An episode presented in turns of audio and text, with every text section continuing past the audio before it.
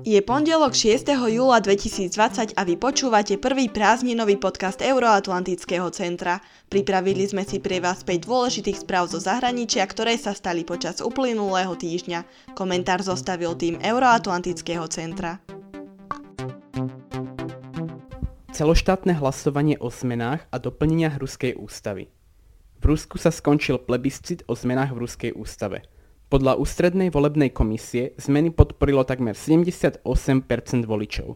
Svoje právo hlasovať využilo 67,97% voličov. Plebiscit začal 25. júna a skončil v stredu 1. júla o 20. hodine každého časového pásma. Kremel výsledky plebiscitu uvítal a považuje ich za triumf. Opozícia výsledky hlasovania spochybňuje, pretože viacerí voliči a médiá upozorňujú na podvody. Uvádzajú napríklad situáciu, kedy prišli hlasovať a komisia mala zaznamenané, že už hlasovali, alebo možnosť dvojitého hlasovania, osobne aj elektronicky. V plebiscite sa rozhodovalo o 206 úpravách ústavy. Úpravami sa posilní parlament, ktorý získa právo na tvorbe vlády, čo bolo doteraz právomocou prezidenta. Napriek tomu prezident Putin už v januári pri ohlásení zmien uviedol, že Rusko musí zostať silná prezidentská republika. Naopak oslabí sa právomoc súdov. Po novom bude môcť prezident so senátormi za určitých podmienok odvolať členov ústavného a najvyššieho súdu. Asi najkontroverznejšou zmenou je tzv. vynulovanie počtu funkčných období hlavy štátu. To umožní Putinovi po konci súčasného obdobia v úrade v roku 2024 kandidatúru na ďalšie dve šesťročné obdobia. Ústava taktiež deklaruje odpor voči miešaniu sa medzinárodného spoločenstva do vnútorných záležitostí. Okrem toho sa ministrom, poslancom, sudcom a gubernátorom zakazuje mať občianstvo iného štátu. Zakazuje sa tiež mať účty v zahraničných bankách mimo územia Ruskej federácie. Nová ruská ústava obsahuje aj otázky hodnôt a deklaruje napríklad ochranu manželstva ako zväzok muža a ženy. Štát musí tiež zaistiť plat na úrovni životného minima či valorizovať penzie. Právnici však upozorňujú na nezákonné prijatie úprav v ústave. Podľa zákona sa zmeny môžu uskutočňovať prijatím úplne novej ústavy, alebo musí byť každá zmena schválená zvlášť. To sa však nestalo a o 206 úpravách sa hlasovalo ako o celku. Problémom je taktiež skutočnosť, že niektoré úpravy začali platiť predtým, ako sa hlasovanie skončilo a nie je nejak vymedzené, čo by sa stalo, ak by sa občania vyslovili proti zmenám. Výmeny vládnych funkcií vo Francúzsku. Francúzsky premiér Edouard Philippe odozdal v piatok demisiu do rúk prezidenta krajiny Emmanuela Macrona, čo znamená koniec pre celú jeho vládu. Vo funkcii by mal za normálnych okolností zotrvať ešte dva roky. Macron tak bude musieť nahradiť ľudí aj v ostatných vládnych pozíciách. Podľa jeho slov pripravuje zmenu vládnutia, počas ktorého sa môže viac zamerať na sociálne alebo zelené témy, ktoré by vyvážili prevažne stredovo-pravicovú vládu orientovanú na podporu podnikateľov. V druhom kole komunálnych volieb Macronová vládnúca strana Republika v pohybe utrpela porážku. Naopak, dôležité úspechy dosiahli kandidáti environmentálnej strany Európa, Ekológia, Zelený. Filip získal vo voľbách post primátora mesta Lavre v severozápadnom Francúzsku. Podľa agentúry AP boli výmeny vládnych funkcií naplánované už pred vyhlásením výsledkov komunálnych volieb. V deň podania Filipovej demisie bol za nového premiéra vymenovaný Jean Castex, známy aj ako jeden z autorov stratégie znovu otvárania krajiny, podnikov a obchodov po koronavírusovej pandémii.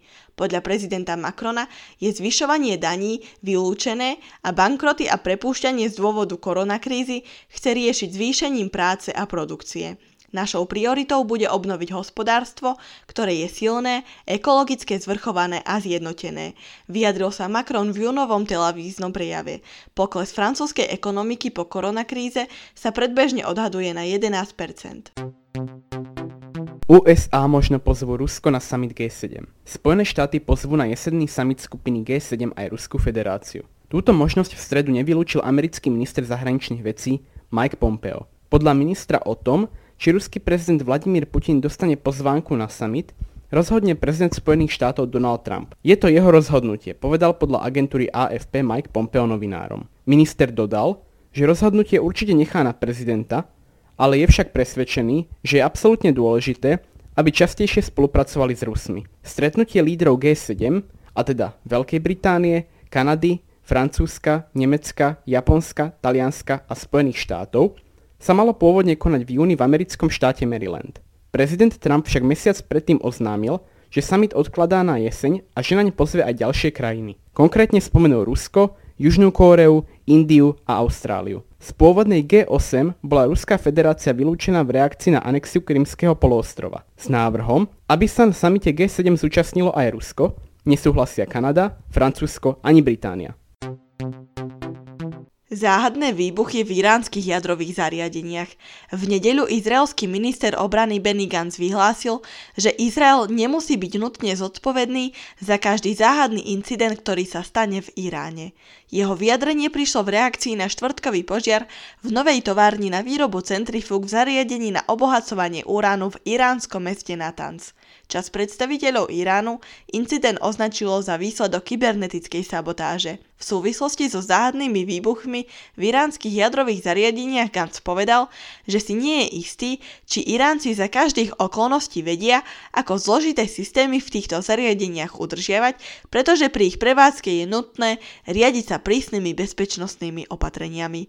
Traja iránsky predstavitelia poskytli agentúre Reuters vyjadrenia, na základe ktorých požiar v Natance spôsobili kybernetické útoky.